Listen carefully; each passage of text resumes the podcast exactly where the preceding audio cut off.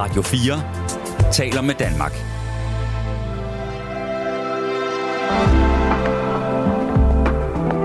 Velkommen til Portrætalbum. Rigtig hjertelig velkommen tilbage til Portrætalbum her på Radio 4, hvor ugens gæst er musiker Søren Hus. Lige nu der lytter du til del 2 af ugens udsendelse. Har du ikke hørt del 1 endnu, så vil jeg opfordre dig til at lytte til den først. Du kan finde den i Radio 4's app, eller der, hvor du finder alle dine andre podcasts. Søren han har valgt Phil Collins fjerde soloalbum, But Seriously, fra 1989, som det album, der skal være med til at tegne et portræt af ham. Men fordi at det her album, det først sådan for alvor hittede som et album året efter, så er det 1990, vi tager udgangspunkt i, i den her portrætalbum udsendelse. Og i slutningen af time 1, der lyttede vi til nummeret All of My Life, øh, som begynder jo med den smukkeste blæserintro. Søren, du sagde, det var en sax, ikke? Jo, det var en sa- rumklangssax, som jo var virkelig... Rumklangssax, og det var virkelig 80'ernes øh, varetegn der. Altså, Ja. det, var, Det er sådan en, altså, som jeg sagde, det, det minder mig sådan om, øh, ja, det er i 80'erne. Jeg har været cirka 10 år gammel på det, som 9-10 år gammel.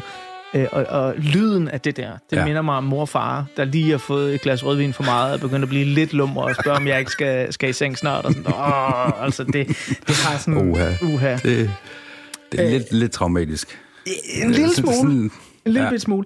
ja. Øhm, Søren, øh, jeg er fascineret af, at øh, du sagde i del 1 af den her udsendelse, at du jo som øh, barn øh, spillede trompet Mhm. mm-hmm. i Danergarden. Danehofgarden. Danehof-garden, Danehof, ja. ja. Øh, du sang kor, øh, og derfor så er der også rigtig meget på den her plade, som jeg tænker, at du har haft en forudsætning for øh, at forstå. Ja. Øh, fordi den er fyldt med netop øh, kor og blæser. Det er det hele taget, hvad jeg sådan lidt vil kalde en, en, en kaloriebombe. Ja, det må man sige. Det må man Der er sige. virkelig meget fyld på. Ja. Øh, jeg har igennem tiden haft det lidt svært med blæser i min rockmusik. Ja. Øh, der er jeg sådan, åh, når jeg ser på min øh, samling af The Doors, så har de lavet den der ene plade, der bare er fyldt med blæs. øh, og, og det kan jeg have Fanden lidt svært med. sig ind, ja. Ja, hvad fanden bilder de sig egentlig ind? Øhm, og det er jo forskellige traditioner og sådan noget. Hvordan har du det med, med det blæs, der er på øh, sådan en Phil Collins-plade her?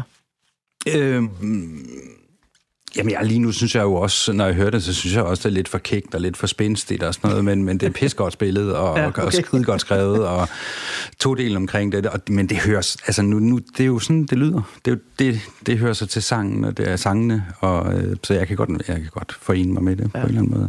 Jeg har jo også trompet på min egen sang, på alle mine plader, ikke fordi jeg selv spiller.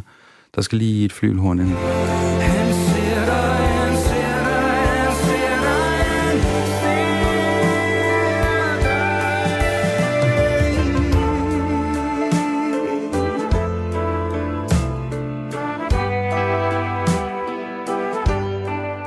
I øh, del 1 af ugens portrætalbum, der hørte vi lidt om, hvem øh, du var som øh, 15-årig, og jeg bad dig om at, at beskrive dig selv, og du sådan sagde mig, altså, det er på et tidspunkt, hvor du ligesom er, er todelt imellem at være den poppede sportsdreng i øh, ball øh, sweatshirten, øh, og så en, der også har en melankolsk side, en øh, af mangel på bedre ord, lidt ensom side, mm. hvor musikken også øh, bliver dit hjem. Øh, og jeg går ud fra, når man nu er blevet professionel musiker, at musikken stadig er et hjem. Absolut. Og jeg spurgte jo, hvem du var i 1990, øh, der i del 1. Og så er det jo meget passende nu at, at starte del 2, simpelthen med at lande direkte i 2023. øh, og spørge, hvem du er nu. Hvem er jeg nu? Ja, Uh, jamen altså, jeg er jo på de sidste øh, to og en halv omgang af 40'erne, ikke? Øh, hen imod uh, The Big 50. mm-hmm. hvordan er det? Øh, jo, men altså, øh, jeg kan virkelig godt lide at være 47 i mit hoved, faktisk. Ja. Kroppen, not so much. Jeg jeg er 42, jeg har det allerede på fuldstændig ja, men lige præcis. Altså, det er sådan en... Øh, og, jeg, også, også, og det er jo, som det er. Altså, der er ikke så meget, man må gøre sit bedste. Altså, jeg er, ved, at- er i bedre form nu, end jeg har været de sidste 15 år, altså, eller 20 år måske ovenikøbet. Så, så, øh, så jeg gør... Jeg har jeg begyndt at tage det, den del seriøst, kan man sige. Øhm, men jeg er... Øh, jeg synes, jeg er et godt sted. Jeg er lige øh, ude af en depression og øh, ved at lande på, på benene igen og sidder og skriver sange til, til en ny plade. Nå. Øh, Når du sagde, at du er ude af en depression, øh, det øh, siger du meget casual, øh, Mm. og det tror jeg er fordi, at øh, du har øh, et godt netværk rundt om dig, der dels passer på dig, men du er også god til at snakke om de ting. Sådan en depression, som du har været igennem, er det noget, der kommer og går i dit liv, eller har det ramt dig lige pludselig? Altså, Det har ramt mig lige pludselig. Altså, jeg vidste ikke... Jeg, jeg er ret, når jeg kigger tilbage nu i forhold til, til 2007-2008, der lige efter ulykken, så året efter der, tror jeg måske, jeg har været hende og snuse til noget. Altså, at sorgen gik over i noget, der mindede om en depression i, no, i, no, i noget tid. Men ellers er det ikke. Øhm, så det tog mig faktisk også lidt tid for at finde ud af, at det var egentlig det, der foregik øh, der for, for, for to og et halvt år siden, da det, da det ligesom begyndte i mig. Men hvordan, hvordan gav det udslag nu til, til lyttere, der måske aldrig har prøvet? Øh, jamen, det var, det var jo... Øh, altså, ja, det er jo svært at beskrive. Først og fremmest manglende lyst. Altså, fraværet af lyst til noget, i virkeligheden. Og så en, en, en voksende øh, følelse af meningsløshed. Altså det med, øh, der på et tidspunkt, der fik jeg jo så, øh, Øh, der var en kammerat, der sagde det til mig, der sagde, at øh, i- sådan midt i en samtale, sagde på her, når jeg kigger rundt på dit liv, så kan jeg, så, så kan jeg næsten kun se gode ting. Øh, jeg har lige fundet en, øh, en fantastisk kæreste på det tidspunkt, der havde været sammen med hende et år.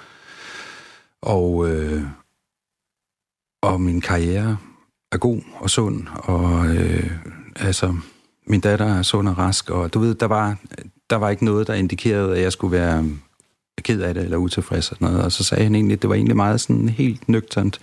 Hvis du ikke er glad nu her, så er der noget galt. Ja. Og det var så simpelt, at det var sådan, okay, Ja. okay, måske, det er der måske nok, så.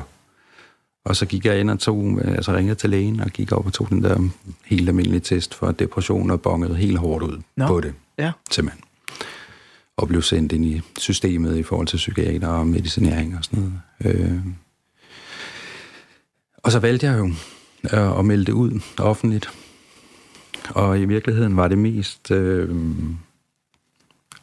jeg kan bedst lide at være ærlig omkring tingene. Ja. Så, øh, og, men der var også en del af det, som havde med min familie at gøre, og specielt med min datter at gøre, at øh, hun var lige på vej på, på efterskolen.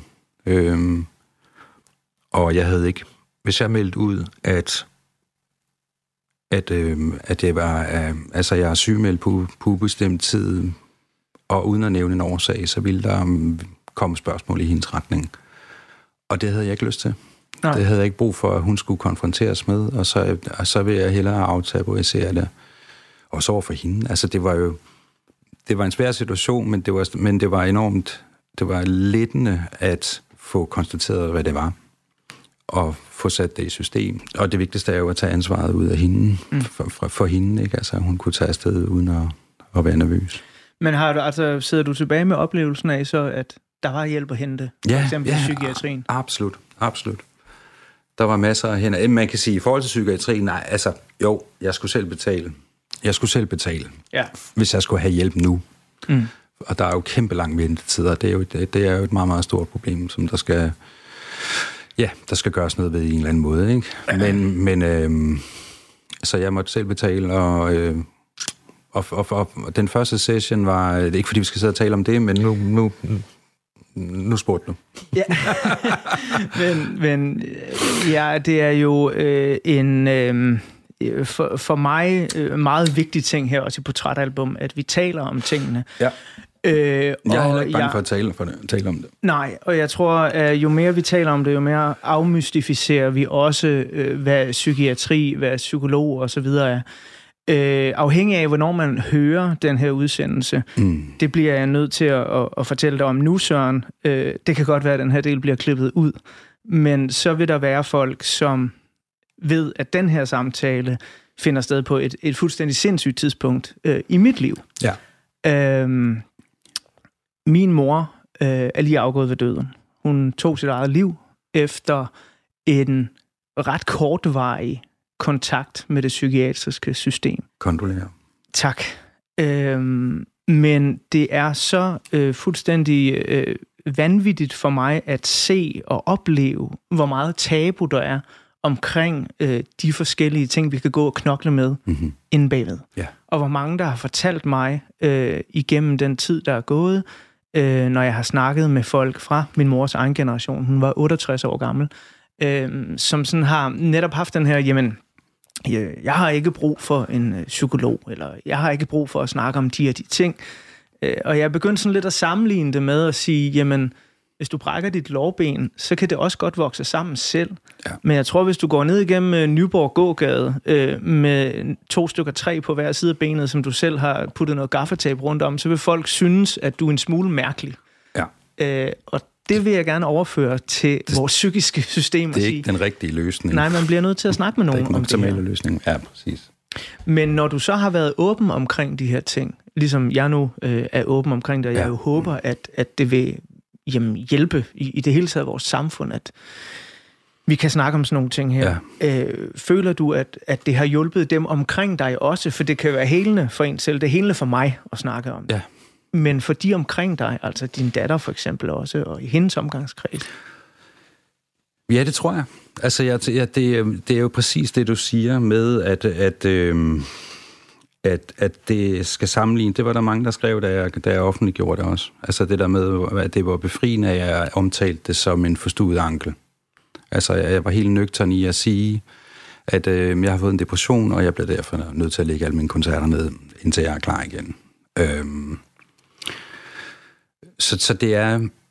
Altså, jeg, jeg har det, kan det godt gå hen og blive en længere beretning, det her, men jeg har jo, jeg har jo mødt det modsatte. Altså det der med den der forståelse for, når noget gør ondt. Da vi, da vi Sabia lavede vores presserunde på vores anden plade, så i stedet for at fortælle om, at vi havde solgt 300.000 plader, og vi havde turneret øh, rundt i Europa, og og, øh, og vi var en kæmpe succes, og, og, og champagneflaskerne sprængte, så øh, poppede over det hele, så, så øh, fortalte vi rent faktisk historien om, hvor hårdt det havde været at opleve det her.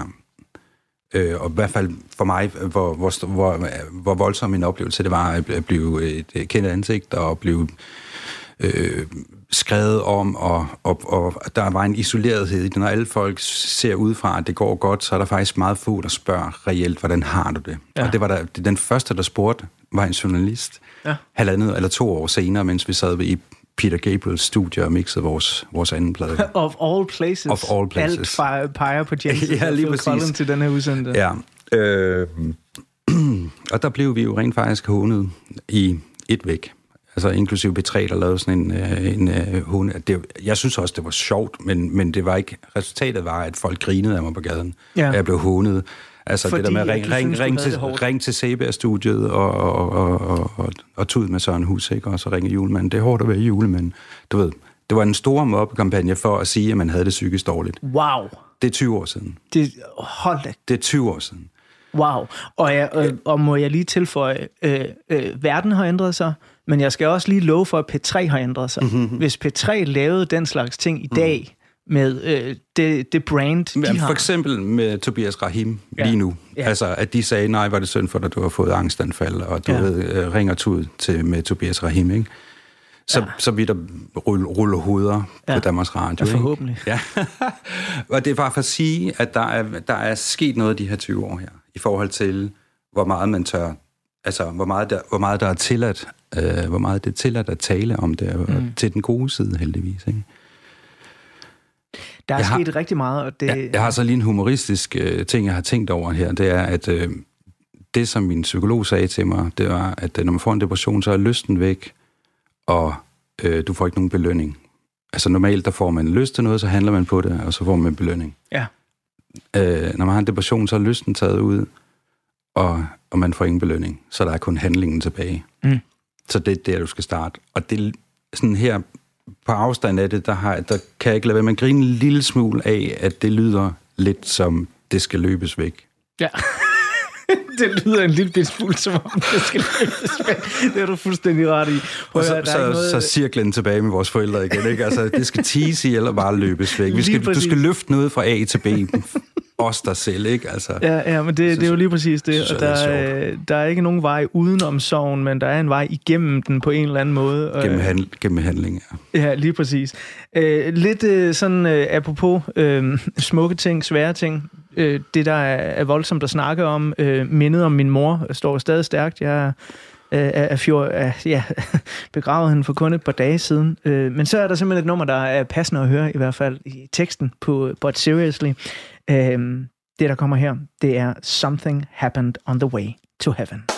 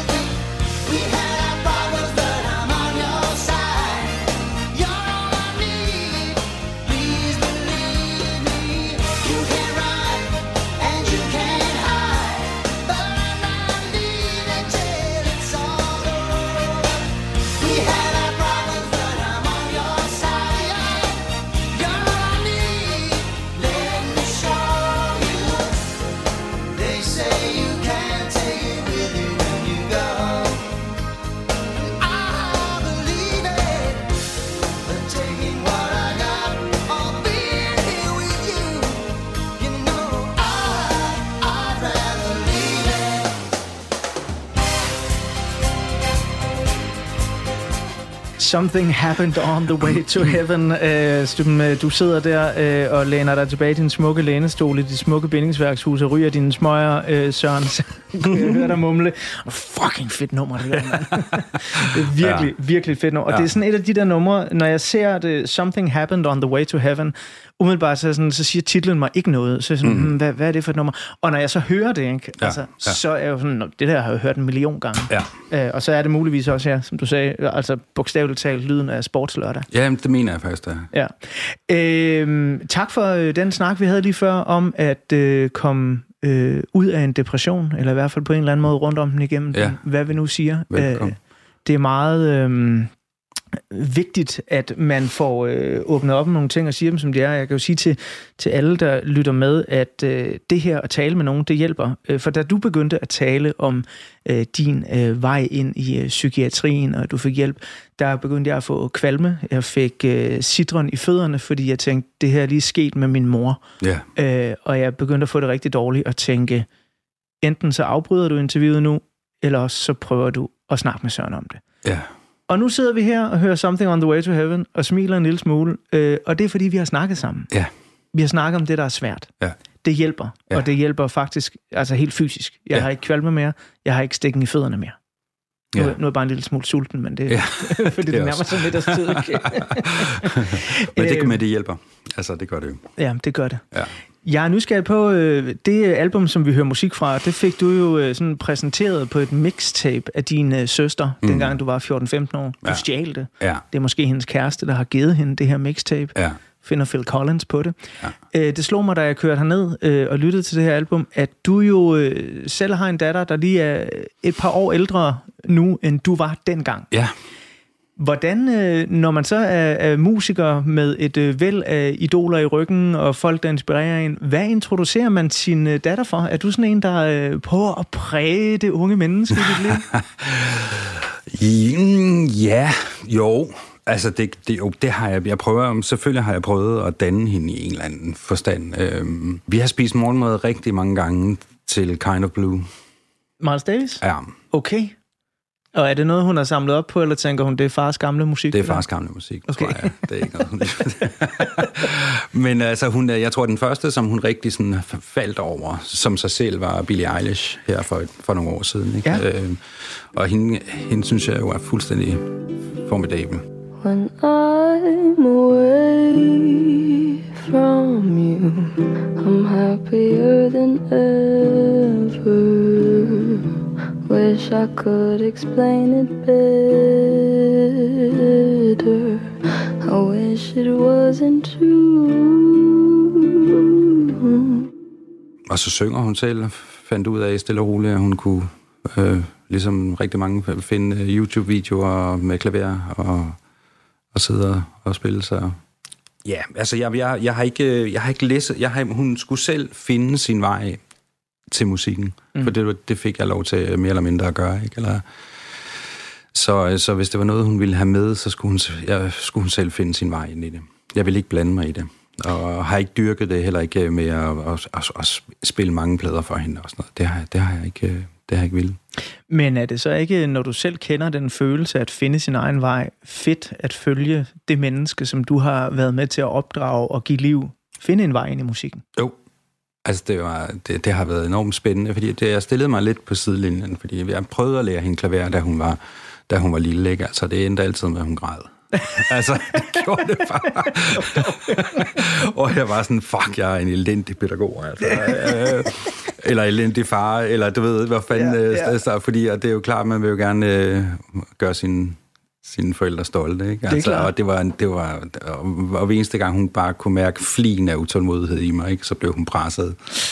Ja. Ja. Øhm, lige om lidt, så vil jeg bladre op på den næste side af portrætalbummet, hvor der er et billede af musikåret 1990. Så vi skal Spændende. altså tilbage til den gang, du sådan begyndte at finde din egen vej øh, ind i musikken med ja. Lidt stjål, stjålne mixtapes Yes. øh, og så videre. Yes. Øh, nu kommer jeg til ligesom at, at fortælle dig, hvad der skete i, i året der, så, så vi kan få øh, hjernen lidt på glæde, kan man sige. Yes. Men, men generelt, er musik fra din ungdom, er det noget, du stadig lytter til den dag i dag, eller er det parkeret på nostalgiens Det er hylde? simpelthen bare parkeret. Simpelthen. Det, jeg havde heller ikke hørt det her album her i, i, i mig, altså siden, tror jeg. Jeg sætter mig ikke ned og nørder øh, andre folks musik. Jeg har altid været udøvende musiker, mere end jeg har været lyttende. Altså, øhm, så, så det er mere, det, så, det, så det har jeg ikke. Jeg har ikke, jeg, jeg ved ikke, jeg, jeg glæder mig til at høre, hvad der skete i 90. Men jeg, jeg har også fået at vide, at øhm, du, du, altså, du har aldrig haft en stor pladesamling. Nej. Øh, og, og streaming blev for dig lidt af en åbenbaring. Ja, det synes jeg. Altså lige var alt tilgængeligt. Ja. Ja. Så som musikbruger, så er jeg, øh, øh, altså, det er det vildeste, der er sket. Som øh, pladeudgivende kunstner, den øh, lort Ja. i forhold til økonomi. Øh, jeg er så netop meget nysgerrig på, hvordan øh, du kommer til at øh, reagere, når du lige får øh, et lille potpourri over musikåret 1990, hvor der er garanteret mange af de plader, jeg nævner, som du muligvis godt kan lide, men som du i hvert fald ikke ejede dengang, ja. Øh, og muligvis øh, ikke har hørt. Men inden på trættet af musikåret 1990, så skal vi lige have, øh, hvad vi nu kan nå af albumets absolut længste nummer. Det er næsten 9 minutter langt. Det er ret så flippet. Øh, det hedder Colors. Og det er sådan en, hvor altså, der er nærmest flere numre sat sammen i en. Det Ja. starter på en måde, og så er der en midte, og så slutter det på en helt femte måde. Meget flippet, synes jeg. Ja. Deep inside the border, children are crying, fighting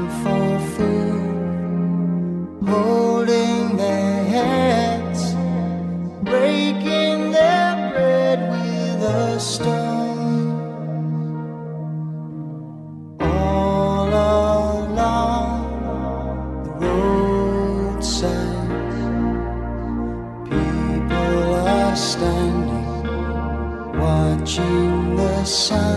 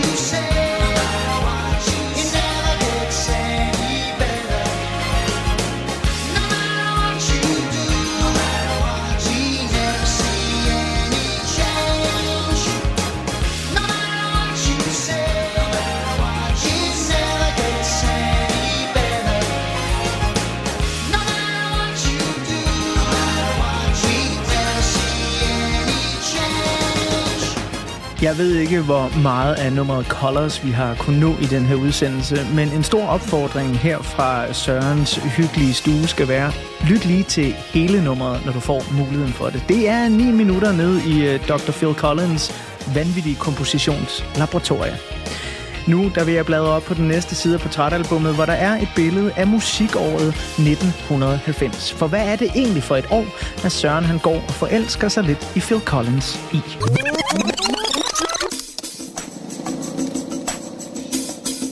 1990 tager poppen en drejning og bliver overordnet set lidt ligesom de alternative rockbølger, der er på vej. Mere seriøs og til tider en smule melankolsk. Mere om det om lidt. 80'ernes hårdrockbands er i begyndelsen af 90'erne blevet bløde i filten, og mainstream-rocken er blevet så familievenlig, at Gary Moore kan farve hele året blot med sit store signaturhit, kæmpe nummeret Still Got the Blues.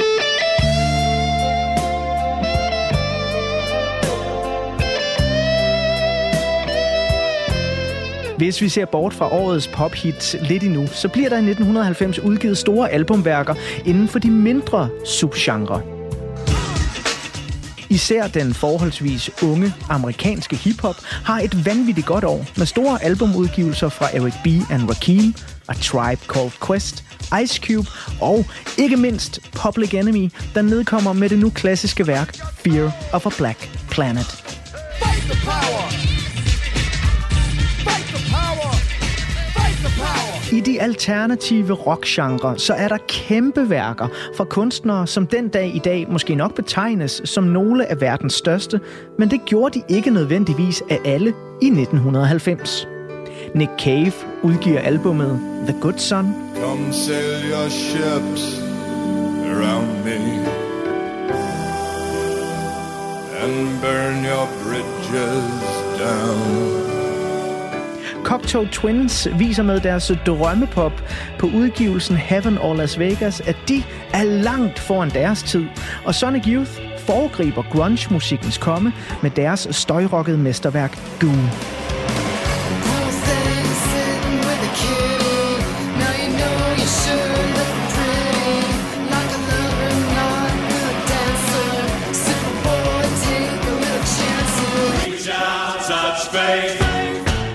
Og når ja, så er det jo også i 1990, at Depeche Mode udgiver et af deres hovedværker.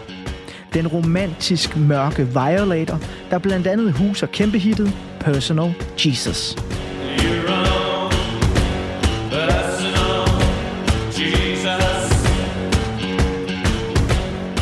Selvom Depeche Modes mørke pop måske ikke er på toppen af hitlisterne rundt om i hele verden i 1990, så bliver deres stil alligevel langsomt en form for pejlemærke for den drejning popmusikken tager i begyndelsen af 90'erne. Den bliver mere kantet, alvorlig og samfundsbevidst. Og det afspejler sig faktisk også lidt på hitlisterne, hvor et navn som Adamski har det fedt sammen med Seal på nummeret Killer, So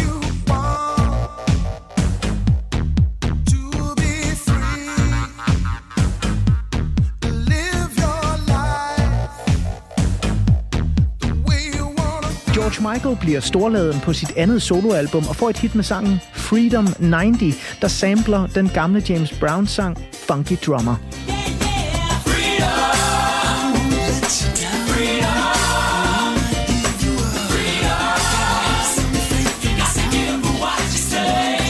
Og så er der ellers også store singleplaceringer til både Madonna, der voger derudad, og Senator O'Connor, der hitter med den vel nok bedste coverversion af et Prince-nummer nogensinde.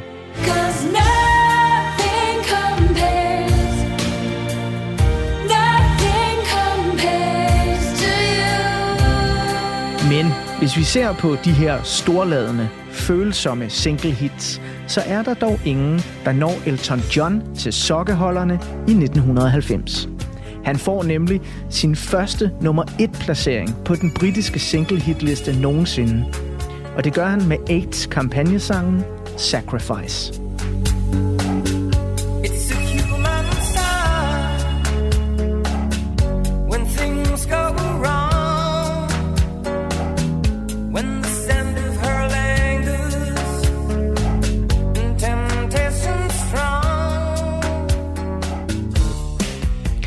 USA er 1990 året, hvor den forholdsvis nye hiphop-genre også for alvor oplever, hvordan mainstream succes kan dufte.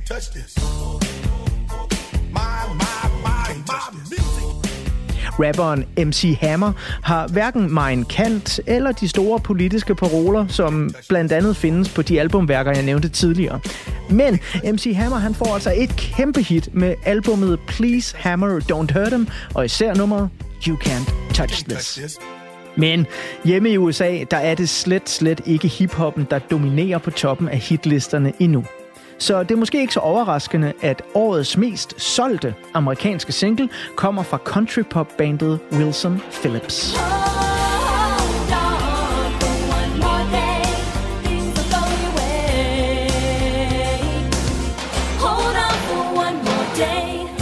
Hvis vi ser på albumhitlisterne i USA i 1990, så er Phil Collins' But Seriously det album, der formår at ligge nummer et flest gange i løbet af 1990.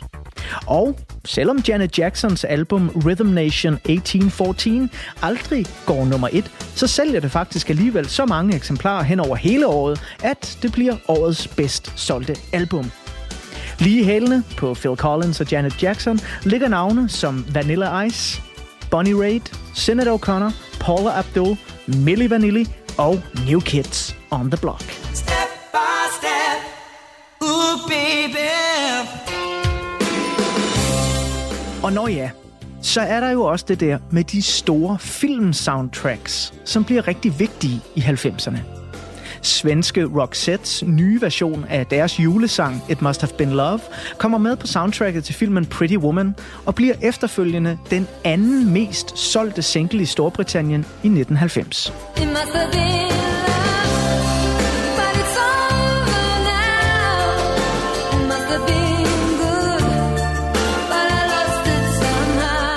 Men hvis den ligger nummer to, hvad ligger så nummer et i Storbritannien, spørger du måske. Jo, det gør en anden stor single fra et andet stort soundtrack. Det romantiske drama Ghost med Patrick Swayze og Demi Moore i hovedrollerne har et centralt musiktema igennem hele filmen. 1965-hittet Unchained Melody af Righteous Brothers.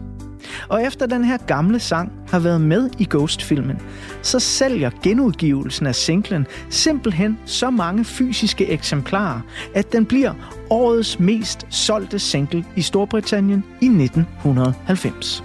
Whoa, my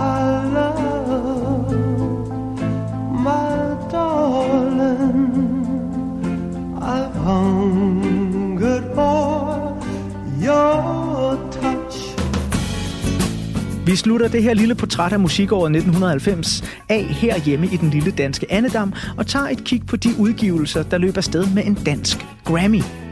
Årets danske sangskriver bliver C.V. Jørgensen for hans fremragende 10. studiealbum I det mundre hjørne, som i øvrigt også vinder for årets danske rockalbum.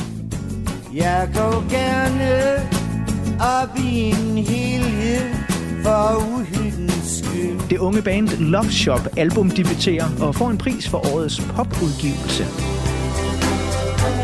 Du længes i mørket. Prisen for årets danske gruppe går til Radio, som hitter stort med sangen Jeg vil lade lyset brænde.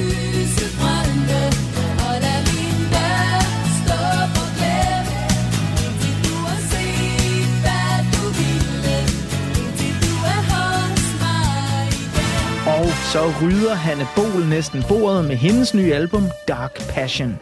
Hun vinder nemlig for årets danske sangerinde, årets danske album, årets danske musikvideo, årets danske hit, og hendes producer Paul Brun vinder årets producer.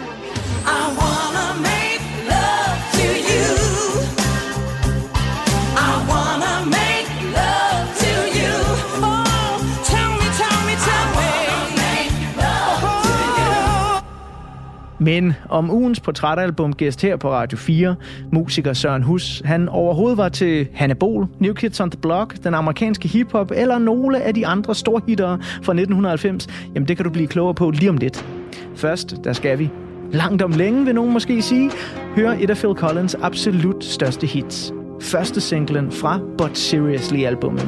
Det her er Another Day in Paradise.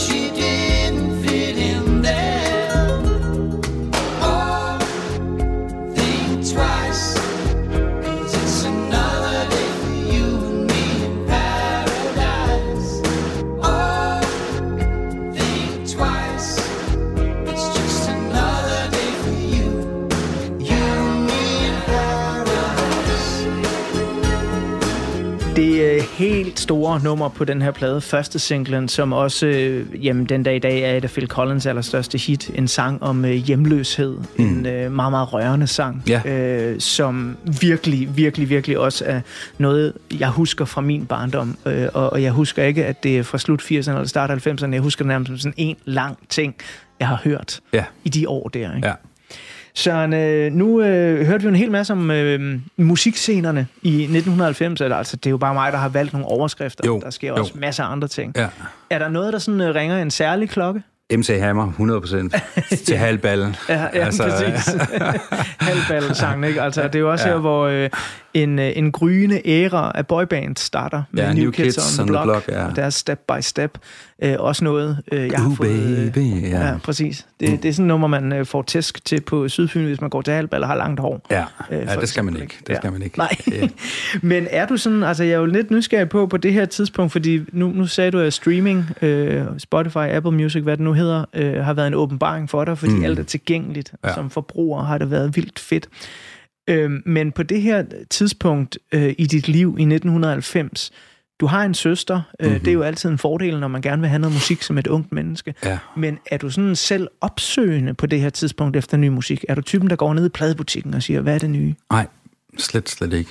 Jeg køber min første plade, da jeg rejser rundt om jorden i eller backpacket, der da jeg var 20. Så det Da har du var 20 alligevel? Yes, Nå, simpelthen. Jeg Wow. køber mit første album, da jeg er 20 år gammel. Jeg skal lige love for, at det passer, når du siger, at du altid har været mere udøvende musiker, end du har været øh, sådan musiknørd. Så er jeg jo Ja, nysgerrig på, ja, præcis. selvfølgelig. Hvad er det for et album? Jamen, jeg tror faktisk, det er... Øh, nu bliver jeg lidt i tvivl. Jeg tror, det er Seal. Ja, Ja, Kiss from a Rose albumet der. okay.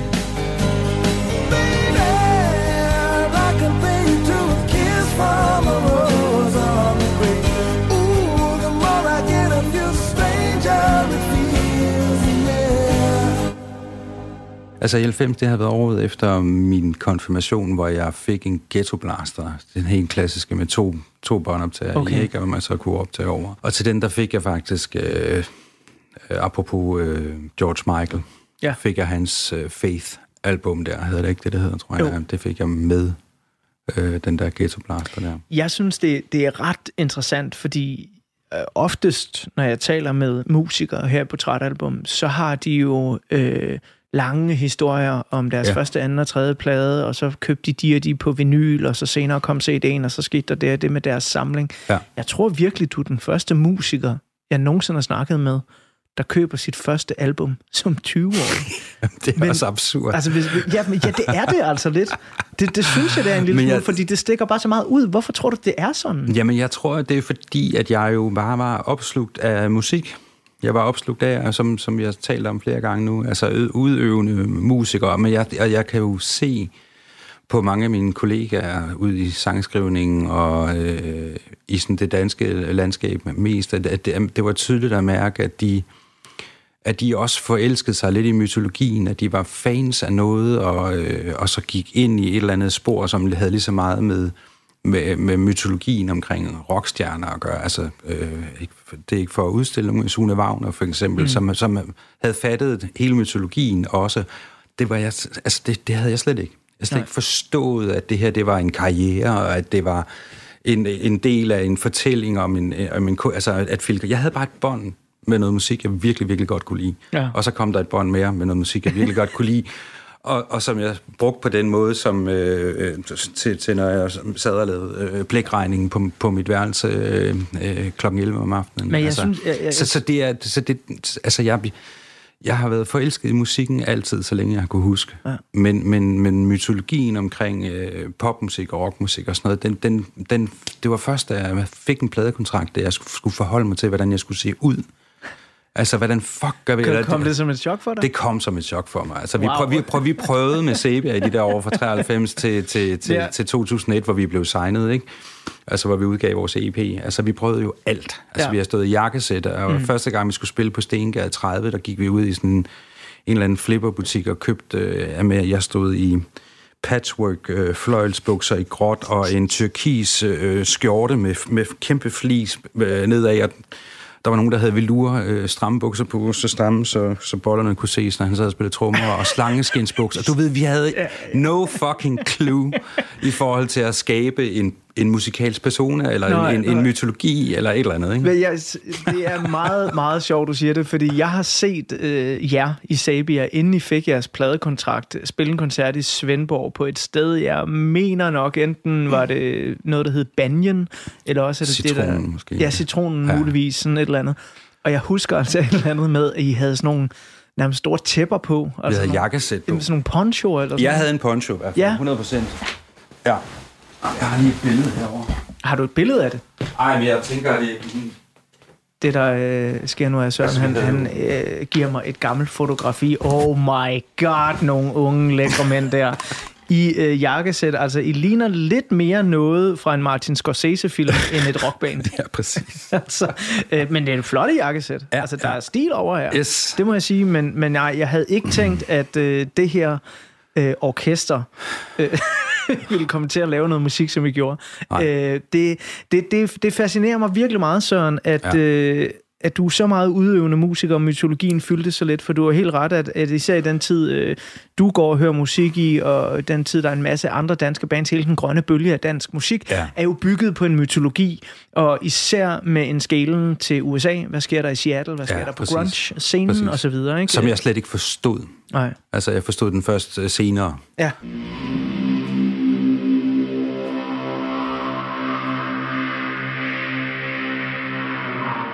Jeg øh, har været sindssygt glad for at øh, have den her samtale med dig, Søren, af rigtig mange forskellige grunde. Både musikalsk, menneskeligt og personligt. Og øh, det er sådan, at vi desværre skal til at, at lukke portrætalbummet for den her omgang. Jeg kunne godt have fortsat et par timer endnu, øh, men jeg skal også øh, holde øjnene på bolden, og så øh, have rundet af fra, øh, for, for det, det fantastiske værk, du har givet mig at lytte til, øh, Phil Collins, But Yes. Seriously.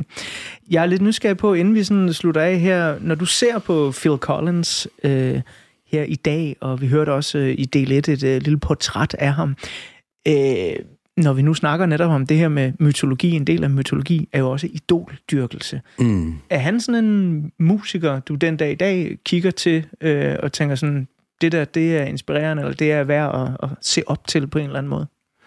Altså, som bare, bare som hans, altså, hans, hans øh, meritter alene er selvfølgelig øh, helt eksind, altså utroligt beundringsværdigt. Øhm, musikalsk? Nej, ikke længere. Længere. Altså, ej, det, det, det, det, altså, jeg kom jo også hurtigt, som jeg har sagt, videre fra det. Øhm, da jeg begyndte at spille musik selv, så var det noget andet, jeg lyttede til. Men, men øhm, så, så jeg, jeg, jeg, jeg har kæmpe respekt for, øh, for ham. Jeg synes, at han er stadigvæk en, han er en eminent sanger, en eminent sangskriver, og altså, han er en af de store, en af de allerstørste, synes jeg. På sin poppede og flødeagtige måde. Jeg synes jo, at han blev enormt flødet hen over de der øh, Disney-ting der. Det, der det, det kunne jeg sgu næsten ikke være i, synes jeg. Han er jo også en herre, der øh, nok har øh, trukket sig tilbage. Han har i hvert fald sagt, at Genesis kommer aldrig ud at spille igen, øh, og det er også øh, meget begrænset, hvad der er aktivitet. Han er øh, på sine ældre dage også blevet døv på sit ene øre, øh, kan Okay, jeg sige. Så, ja. så det øh, gør jo også nogle ting øh, lidt svært, kan man sige, Ja. øh, for ham. Øh, og man kan sige, at han har ligesom afrundet kapitlet i sit liv. Du er stadig på vej, Søren. Ja. Så her til sidst, inden jeg sætter det sidste nummer på, Find a Way to My Heart, som er slutnummeret på pladen, hvor øh, er du på vej hen øh, rent musikalsk, når vi hører noget fra dig igen? Hvad er det så for en øh, Søren, vi kommer til at høre, tror du? Ja, det er sgu et godt spørgsmål. jeg har en, øh, jeg har, jeg synes, jeg har efterhånden en, en, øh, en, en rigtig fin bunke af, af nye sange, og det er klart, noget af det berører, øh, eller ikke noget af det. Altså, det, det meget af det cirkulerer om, øh, om, øh, om, om den depression, jeg har været igennem, men også øh, min, min kæreste flyttede ind herover. Der har været en, en, en forelskelse og en, en midt i alt det her med en depression, og så det er lidt den fortælling, der jeg prøver at, altså det er skidesvært, men altså jeg prøver at få balanceret det, og så mangler jeg stadigvæk at finde ud af, hvordan fuck det skal arrangeres, øh, så, så i forhold til selve udtrykket, det musikalske udtryk, det har jeg ikke helt fundet plads, så det, det er min hjerne, den går og arbejder med lige nu. Altså det jeg går, og så skal jeg lave et soundtrack til en, til en spillefilm, der skal foregå lige herude, øh, uden for Nyborg. Første Fyns producerede spillefilm. Så det skal jeg lige have have fundet tid til. Men kunne man forestille sig, at der på nogle af de produktioner vil være en lille trompet? Man kan, der kommer altid en trompet på en, på en Søren-udgivelse, på en her husudgivelse, ja, hvad skal jeg sige det? Ja, jeg, jeg skal spille på den. Det bliver jeg nødt til. Det er jeg glad for, Ja, Søren. Jeg vil ja. gerne sige tusind mange gange tak, fordi du var med i Portrætalbum. Ja. Jamen, velbekomme. Det her, det er altså det sidste nummer på But Seriously albummet Find a Way to My Heart. Find a way to my heart,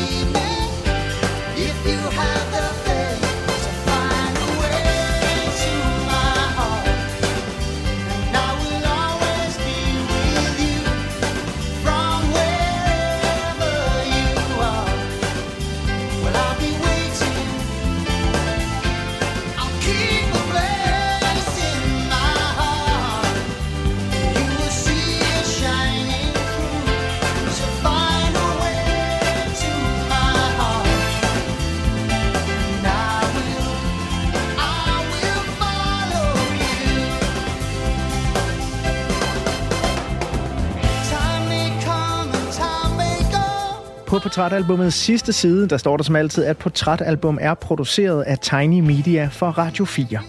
Mit navn er Anders Bøtter, og sammen med lyddesigner Emil Germod, så vil jeg gerne sige mange, mange gange tak, fordi du lyttede med til den her udsendelse. Der er mange flere portrætter fra programmet her hver eneste fredag kl. 17-19 på Radio 4, eller altid 24 timer i døgnet, der hvor du finder dine podcasts. Og når du så har fundet portrætalbum på din foretrukne podcast-platform, så må du meget gerne trykke abonner. Så bliver vi nemlig stjerneglade.